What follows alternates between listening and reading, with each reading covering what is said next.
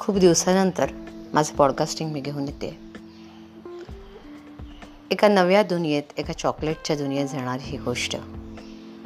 आपल्यासारख्या सगळ्यांना चॉकलेट खूप आवडतं. हा चॉकलेटचा जन्म कुठून झाला आणि कोणी हे तयार केले त्याविषयी थोडेसे. प्रत्येकाला आयुष्यात चॉकलेटची चव चाखायला मिळाली पाहिजे. ती केवळ श्रीमंताची मक्तेदारी राहता कामा नये. हे वाक्य आहे मिल्टन हर्षी यांचं. कोण होते हे मिल्टन हर्षी ज्याने चॉकलेट घराघरात पोहोचवले? चॉकलेट सम्राट मिल्टन हर्षी. हे पुस्तक लिहिलेलं आहे निलिमा करमरकर यांनी. पॉडकास्ट आहे रुचा हळदे यांचा.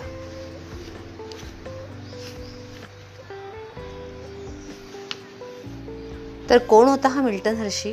पाण्यात पाय न दिसलेला हा एक वेडा होता.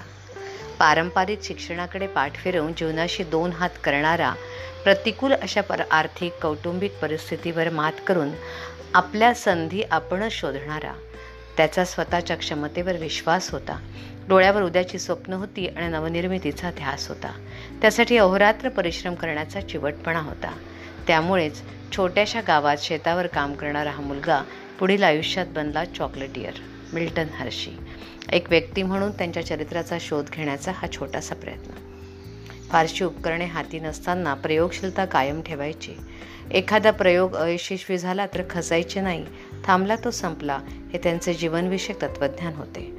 सुरुवातीच्या काळात नफ्या तोट्याचे गणित जमले नाही तर सातत्य आणि गुणवत्ता यांचा आग्रह कायम ठेवायचा असा त्यांचा आग्रह असे. व्यवसायात यश मिळाल्यावर कामगारांसाठी त्यांनी सुंदर नगरी उभारली. ती आज स्वीटेस्ट टाऊन ऑन अर्थ म्हणून ओळखली जाते. समाजाप्रती कृतज्ञता व्यक्त करताना मानवतेची साक्ष देणारे अनेक प्रकल्प उभे केले. अर्थात हे यश विनासायास नव्हतेच. त्यासाठी त्यामागे कठोर अशी साधना आईचे संस्कार आणि परिस्थितीने दिलेले भान.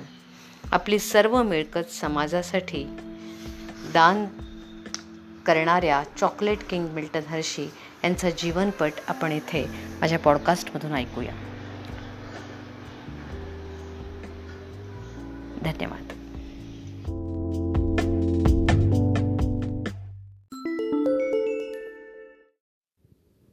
आज बारा जानेवारी.